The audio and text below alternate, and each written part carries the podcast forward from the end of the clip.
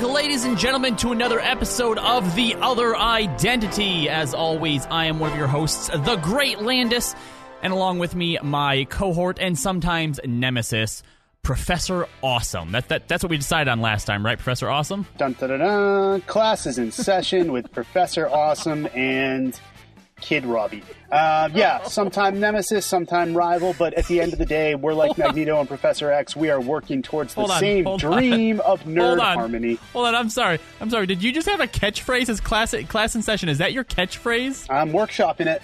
Oh, okay, keep workshopping it. Yeah, let me know, man. Let me know. Can we put that on some T-shirts? Can we put that on mugs? Weird Beard, is he in charge of that? I just assume he's in charge of everything. He's in charge of a lot of stuff for sure. But anyway, yes, welcome in, guys. Thanks so much. We appreciate you guys downloading and listening along with us.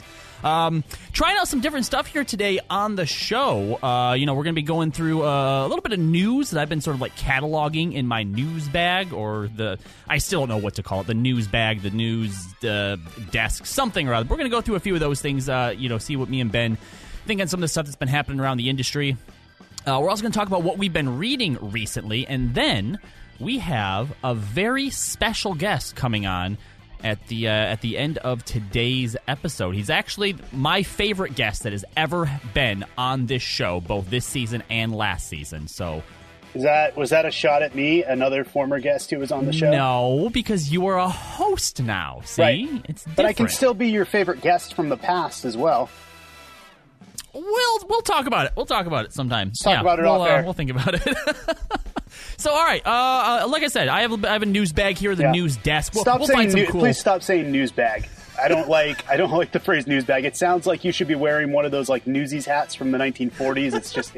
It's an uncomfortable. Welcome to The Other Identity. Today we're going to go through some of the top news coming in from the interwebs. Get your news here. News on The Other Identity.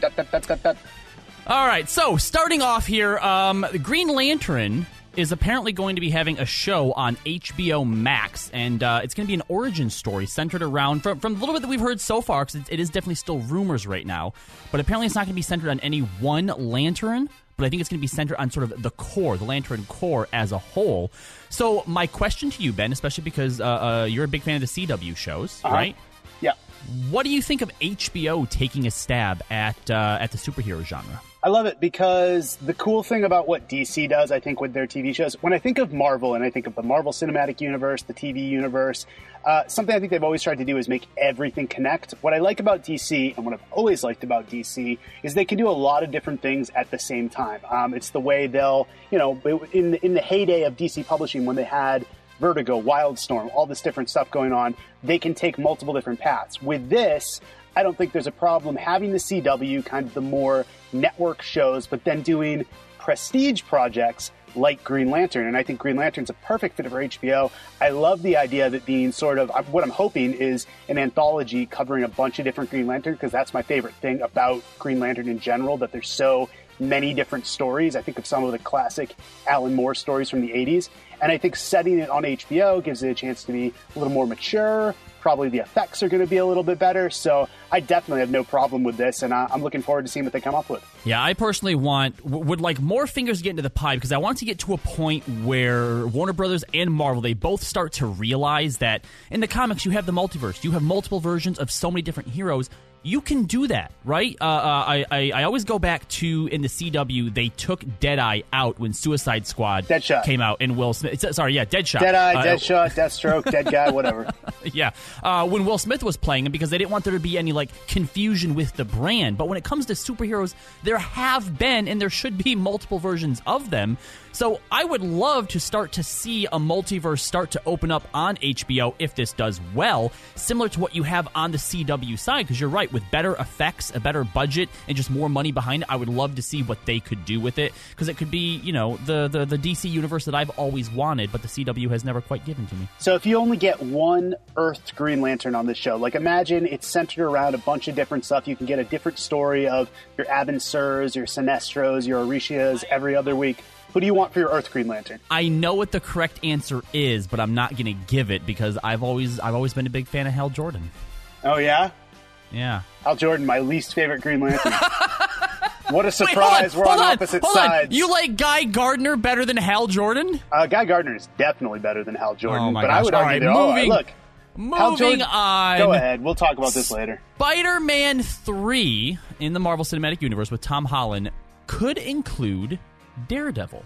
As we know, at the end of Far From Home, Spider-Man's identity was revealed to the world, so he's going to be in a little bit of hot water here, and he's probably going to need some legal counsel. And, I mean, Daredevil seems like a great fit, and around this time, Marvel will have fully the rights back from, they have the rights, obviously, but all of the legal mumbo-jumbo with Netflix should be over by that point, and they'll be able to use him. They said that they do want to keep using Charlie Cox and put him on the silver screen, but I think, actually, and let me know what you think about this, which one you would prefer, I think that with her upcoming Disney Plus series, bringing in Jennifer Walters in just her human form before she's had a chance to go She-Hulk to be his attorney would be the better bet here. So I'm of two minds here. I actually really kind of see your point. I think She-Hulk might be a better fit just because I just think she fits into the Spider-Man universe better. That might sound weird because in the comics, Spider-Man and Daredevil have always been buddies and they have a pretty cool dynamic.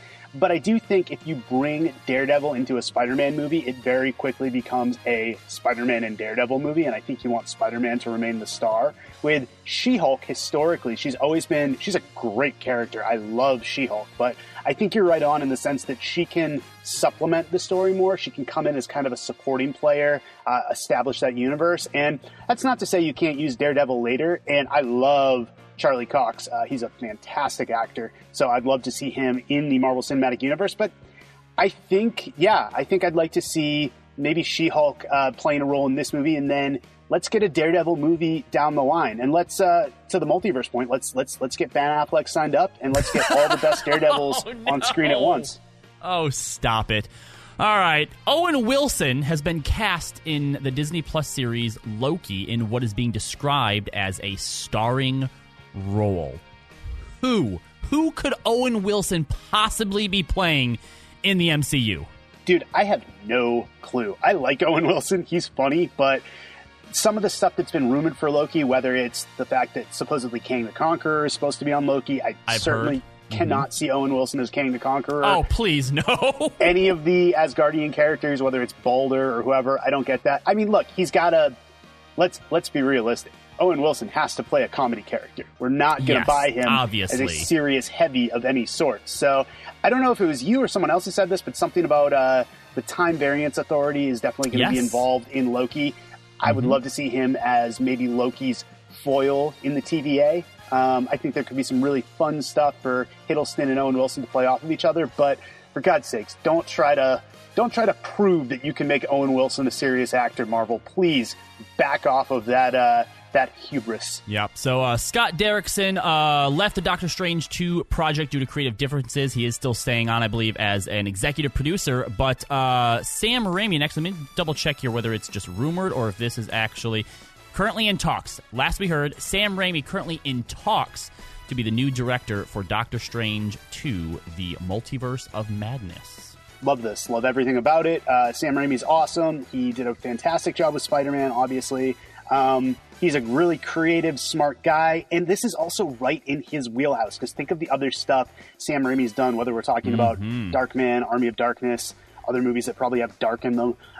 He's just been good at kind of that like quirky horror stuff, and they've said they want to make Doctor Strange more of a like comedy horror film, and who's better at doing that than Sam Raimi? Also, he has a great track record with Steve Ditko Creations. That's right. No, I'm definitely really looking forward to it. I think that you hate to see directors having to step away or feeling the need to step away from films for a variety of reasons, but this is, I think, definitely a case where, well, I'm sad that Derrickson isn't coming back to do the second one. I don't know that they could have chose anyone better than Sam Raimi if he ends up, taking the job.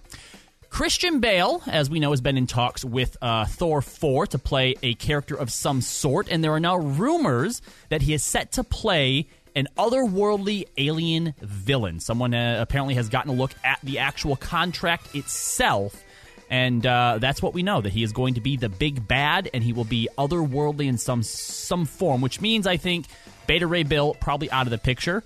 What are your guesses from this point? Thank goodness Beta Ray Bill is out of the picture, because I did not want to see him playing Beta Ray Bill. No offense to Beta Ray Bill. We've talked a lot about this on Twitter. By the way, follow us at Ben J. Morse or Robbie Landis CP. Or hey, Robbie _ Landis CP. Underscore? Sorry, I'm trying to get that other Robbie Landis a bunch of followers. But yeah, we've discussed this. We are. I know you and I are both super excited about the prospect of Christian Bale in the next Thor movie. I'm a supporter of this because I said from the start, I want to see him play the villain. I don't want to see him playing second fiddle hero to Thor. I want to see him go head-to-head with Chris Hemsworth, with Natalie Portman. I want to see him play a heavy. My dream here, if he's not going to play, you know that early on I said Dario Agger, the Minotaur, would be a great casting because he's essentially Patrick Bateman. But I am all in for seeing him as Gorr the God Butcher. Have you checked out Jason Aaron's slow run yet? He is the god of God Butchers. One step up. You got to give him his, the respect that he's due. And I have not yet. I do have a few Thors on my list, but I haven't actually checked it out just yet. Get on that. It's phenomenal. Jason Aaron's Thor is some of the best comics from the last 10 years. And Gorr, the god of God Butchers, is one of the best original villain creations in quite some time. And Christian Bale, I mean, come on, he would kill it. Yeah, no, I think you're definitely right about that. I think that Marvel has started to realize the value in really good and on some scale, too, in a way, relatable villains. You know, from Killmonger in Black Panther to Thanos in Endgame, and honestly, even Vulture in Mysterio in both the Spider-Mans have been really, really good. And obviously, you know, you get that when you bring in these high caliber actors as well. So I'm really looking forward to what they possibly have planned for us. Finally, here, Miss Marvel, the Disney Plus TV show that they have coming out, will reintroduce the humans to the MCU. I'm a little split on this myself. Obviously, the Inhumans show was terrible and should be erased from everyone's memory. But I actually thought that the way that Agents of S.H.I.E.L.D. had handled the introduction of the Inhumans was actually pretty good. Thoughts? I like the Inhumans on Agents of S.H.I.E.L.D. Like you, I will say the less said about the TV show, the better. But Inhumans is a funny concept. It's always been Marvel's kind of their backup to mutants. So I feel like it doesn't always get the love it should. The thing about Inhumans that I've always loved, it's an original Stan Lee, Jack Kirby creation. It has awesome visuals, very inventive powers.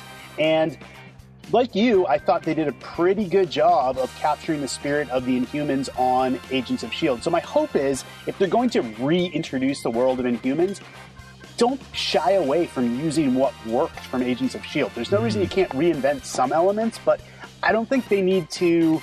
And I know, you know, this is getting inside baseball and all the stuff with who's in charge of Marvel TV, who's in charge of Marvel films, and what they want to keep and throw out. But I agree with you. I think that was one of the my more preferred elements of Agents of S.H.I.E.L.D. So I would hate to see them lose all of that completely. All right. Well, that's going to be it for the news box. Ugh. Stick with us, guys. Coming up here, we're going to be talking about what we are currently reading and why you should also be reading it. We'll be back. And I'm Michaela. And we are from the Theme Park and Rec podcast. So if you visit the parks often, or maybe you're planning a trip to any of the Central Florida theme parks, we even talk about Disneyland too, you definitely want to check out our podcast because we have tips, we have secrets, and we give you options on how to really maximize your time at the parks. Download and subscribe at Apple Podcasts, Google Podcasts, Spotify, or wherever you listen to podcasts.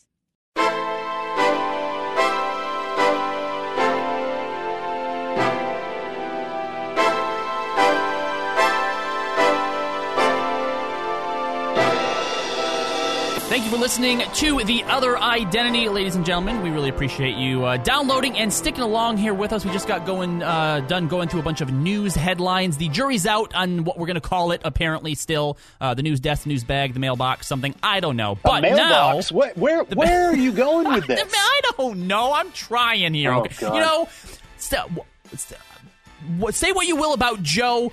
He was sometimes a little bit supportive of me in most cases. We don't talk about Joe until the end of the show. You are breaking format. My bad. Oh, format. Now we're sticking to a format. Please. Well, this segment's format is we're going to talk a little bit more about what we're reading right now. And I'm going to go ahead and let you start us off, Ben. Sure thing, man. I want to talk about the Superman titles, specifically the Superman titles, Superman in Action Comics, being written by Brian Michael Bendis. Now, of course, anyone familiar with longtime Bendis history knows that for years he was a mainstay of the Marvel Universe, writing books like Ultimate Spider-Man, Daredevil, New Avengers, Invincible Iron Man, All New X-Men, and he did a tremendous job.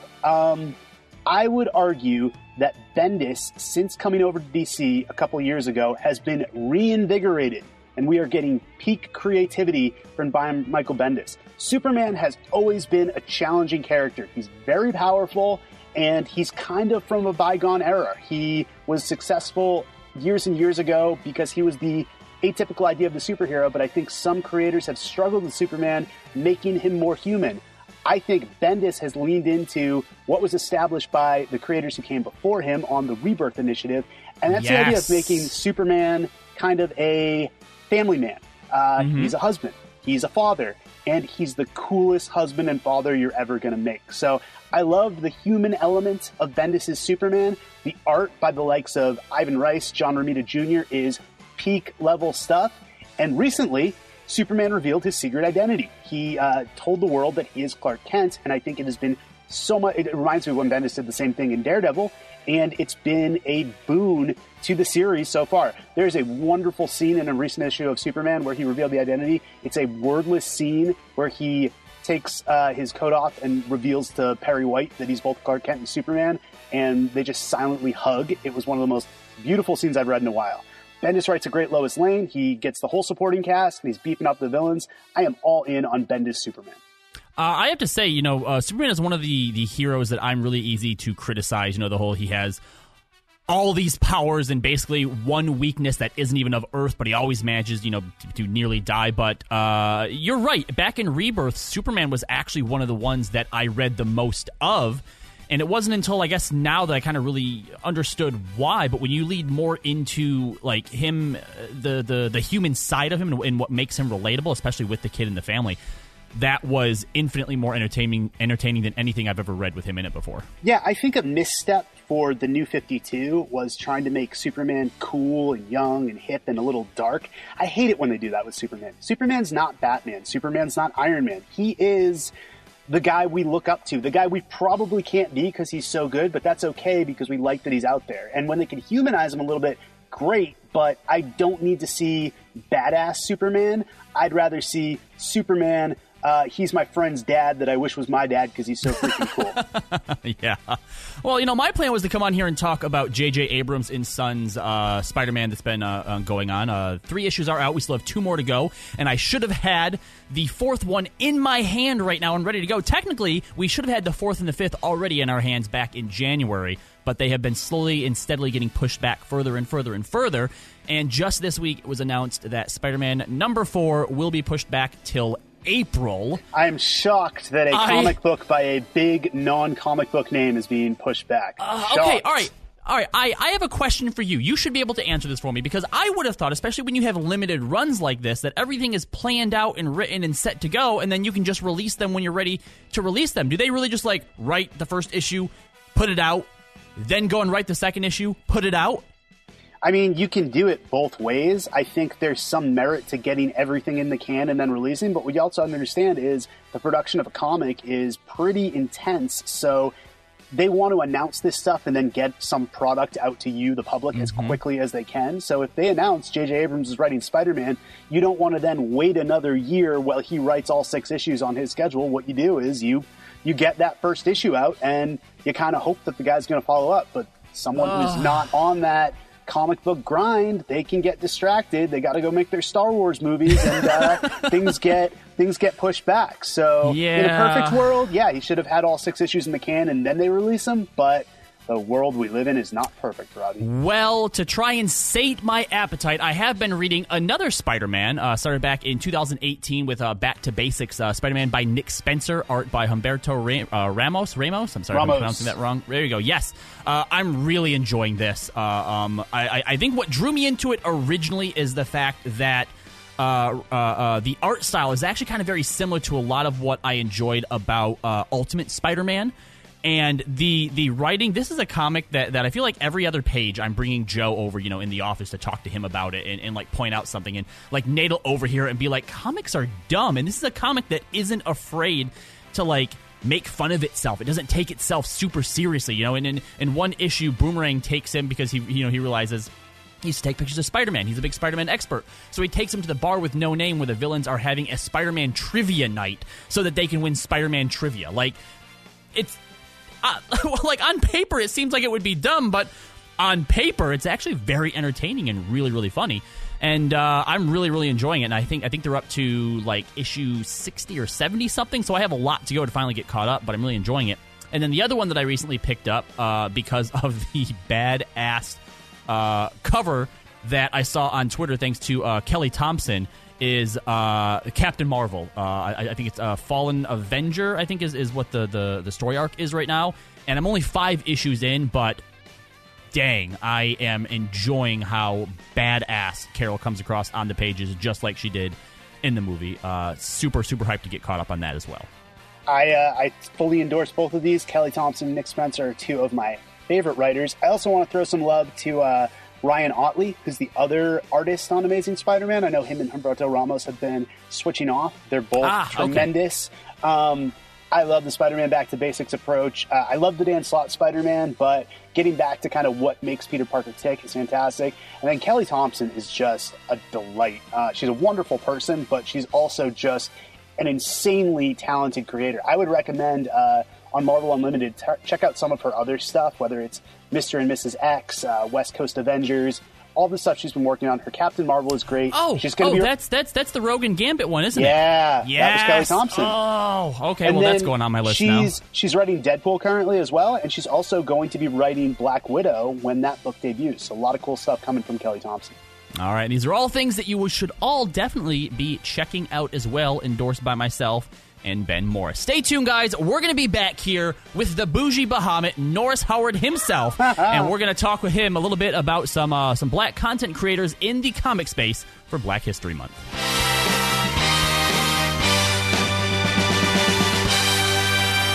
Students are playing more video games than ever, and that's not a bad thing anymore. With Checkpoint XP on campus, you can peek into the world of college, esports, and gaming. We talk to personalities in the space like Phasix, who retired from the Overwatch League to join a college team, or thought leaders like James O'Hagan of the Academy of Esports, who's leading the charge on blending education and video games. It's not all black holes and floss dances. Games can lead to college scholarships, and we can tell you where on Checkpoint XP on campus.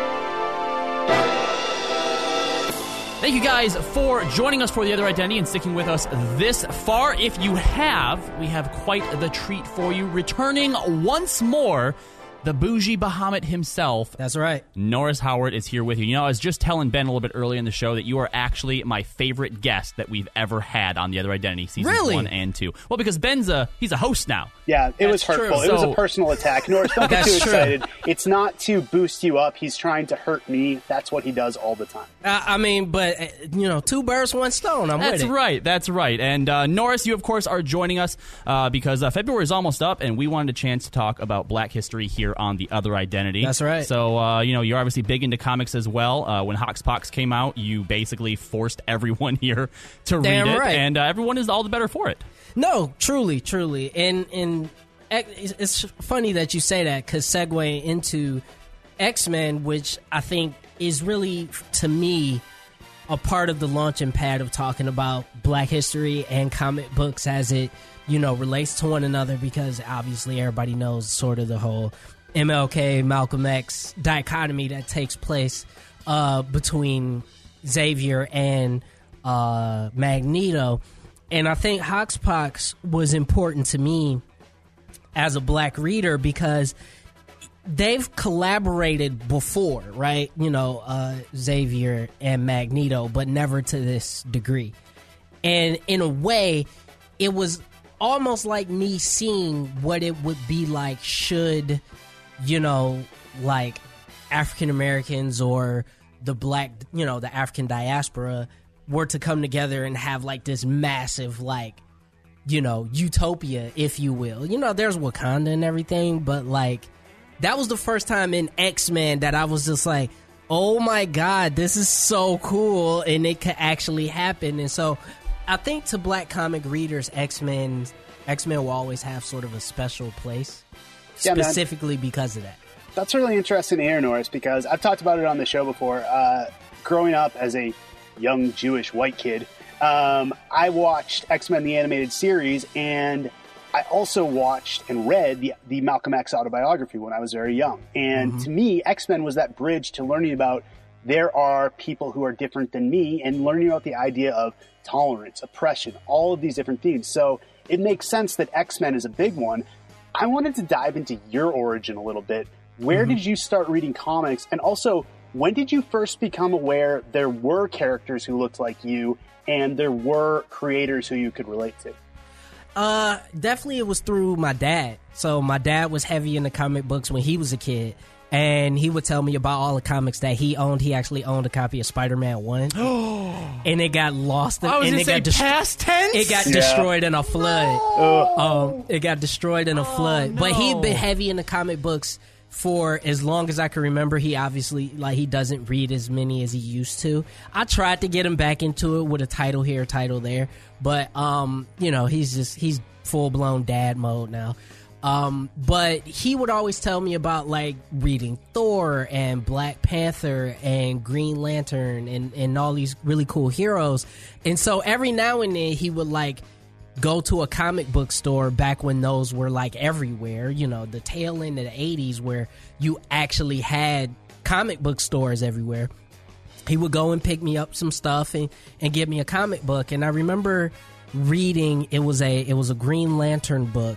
It wasn't necessarily because it was like, you know, a black hero or anything. He just liked Green Lantern. And that was the first comic book he ever gave me. And it kind of introduced me to it, but it didn't really take hold until later in life. Like, I really didn't start getting into comic books until probably, I want to say, the late 90s, early 2000s. What was the comic then that, like, the first comic that really sort of like grabbed you and sort of taught you what the medium was about? The X-Men Fatal Attractions arc. Yeah, we like that. Flat out. I mean, because here's two things. One, that was the arc that one of my favorite video games ever of all time is based off of. X-Men Children of the Atom is based off the Fatal Attractions arc. And so you had that, and then obviously you had Jim Lee's art, of which when you think about Wolverine, 9 times out of 10, you think about how Jim Lee drew Wolverine. You 9 times out of 10, for people our age, you think of how Jim Lee drew them because they were the basis of how those characters were represented for the better part of almost 20 years. So that's what really got me into it. But to your second question, Ben, when I really started learning about characters that looked like me, it was, you know, a lot through the ancillary stuff, you know, seeing like, oh, wow, you know, there's a black Green Lantern. What? I didn't know about that. And through that, I started reading more and understanding more about black heroes. But I didn't really learn a lot about the, you know, black writers or artists until really fairly recently. It's the same for me as well. Usually the artists or the writers are kind of like the afterthought to it. And I'm trying to be a lot better about it, you know, not just knowing their names, but, you know, trying to know a little bit about them as well, because especially being in the space now, you know, being able to give credit for work is obviously, you know, so important. Exactly. You know? And I mean, like, you have Ta-Nehisi Coates in his arc of Black Panther right now, which is really cool, but I know his writing elsewhere, and so I know how dense it could be, and I don't necessarily like my comic books to be that dense. And so I have the first trade paperback, and I think that's it, because it was kind of, it didn't really grab me like I wanted it to. So it really kind of disappointed me in that sense. But at the same time, I wanted to make sure I went out and supported him, because it was the first time that somebody had allowed a black writer of his stature to take a crack at comic books. So I thought it was revolutionary in that sense. Yeah, absolutely. And for me, it kind of goes back to Black Panther's obviously been a formative character for a lot of creators, and I think about Christopher Priest's run on Black Panther. One of the best runs of all time. Christopher Priest, brilliant creator, happens to be black, but brilliant creator regardless, but wrote some really important stuff about the experience. I also think a lot about the late Dwayne McDuffie, who was very influential in terms of starting Milestone Media back in the 90s, and who also was responsible for a lot of the DC animated universe. But yeah, I think that the stuff Ta-Nehisi Coates is doing right now, I was going to ask you, Norris, have you read his Captain America? I haven't. That's actually next on my list. I wanted to make sure that I got up to speed on everything going on with Dawn of X, and then I said, you know what, I got to read Captain America next. So that is actually really 100% next on my list, and then I'll be diving into a couple other stuff, a couple other things after that. I highly recommend Ta-Nehisi Coates' Captain America. It's some of the best Captain America I've read in a while. He really gets the character, and kind of his style you were talking about, I agree that some of the Black Panther writing he's done, it's been good, but it is very dense. Captain America feels more like him taking his background and his incredible knowledge of kind of social issues, but distilling it down to a little bit more of a pure superhero comic, which I think you would really dig based on the stuff I know you like. Well, and the thing is that's what I kind of would want from a black writer of a comic book, right? Especially with something like Captain America, because I always tell people, you can't, you know, people always talk about, you know, when we think about racism and people are, oh, go back to Africa and all the crazy racial stuff that people say about black folks. But when you really think about it, outside of Native Americans, there aren't too many people who are more American than African Americans. Like, they've been here just as long, longer than many people's families and lineages. They fought in every war that America's ever had, and haven't just, I don't know, abandoned this whole shit to begin with. You know what I mean? It's like, it is very possible for, as a people, to just say, you know what, this place rejects us, they don't like us, you know what, we are going to leave and start our own thing somewhere else. Let's not front like people couldn't have done that. But no, there's people here, and I think having a black person write Captain America is very powerful and very poignant, because I don't think somebody, I don't think people can tell America's story better than the African American experience, to be perfectly honest. So well put. You see, this is why he's my favorite guest, because he comes on, he drops or knowledge gems like this on us. You know, I'm really glad that I came up with the idea of having you on the show. I appreciate it, Robbie. You always make me feel welcome here. He's quickly become my favorite guest. I would actually say, in terms of people I've interacted with on the show over the last few weeks, Norris is definitely my favorite. See, either way it goes, I'm the best. Well, Norris, we appreciate you taking time out of your busy schedule, the bougie Bahamut, to come and sit down and talk with us, man. You are welcome back anytime. And I know you were a little disappointed that we didn't have you on for the X-Men episode. It's okay. So I promise the next time we talk X-Men, we will bring you in on it. Guys, that's going to be it for us today. Make sure that you check in with us on social media over at Checkpoint XP on Facebook and Twitter. Make sure you're checking out checkpointxp.com as well. We have all kinds of great content over there. And, of course, if you want to interface directly with me and Ben or Norris, you can do that on Twitter at Robbie_LandisCP, at Ben J. Morris, and at Great Laker Nori, Nori. Norris, thank you once again for joining us today. Thank you very much, man. I can't wait to listen to the episode. It's going to sound great, and this is going to be the best part right here, because I know last week when talking about our outros, apparently the rule is we rotate back and forth every week, and I didn't know that last week, but now it's Ben's turn, so Ben, take us away. We miss you, Joe. That's all you got? See you next time, true believers. Oh, my God.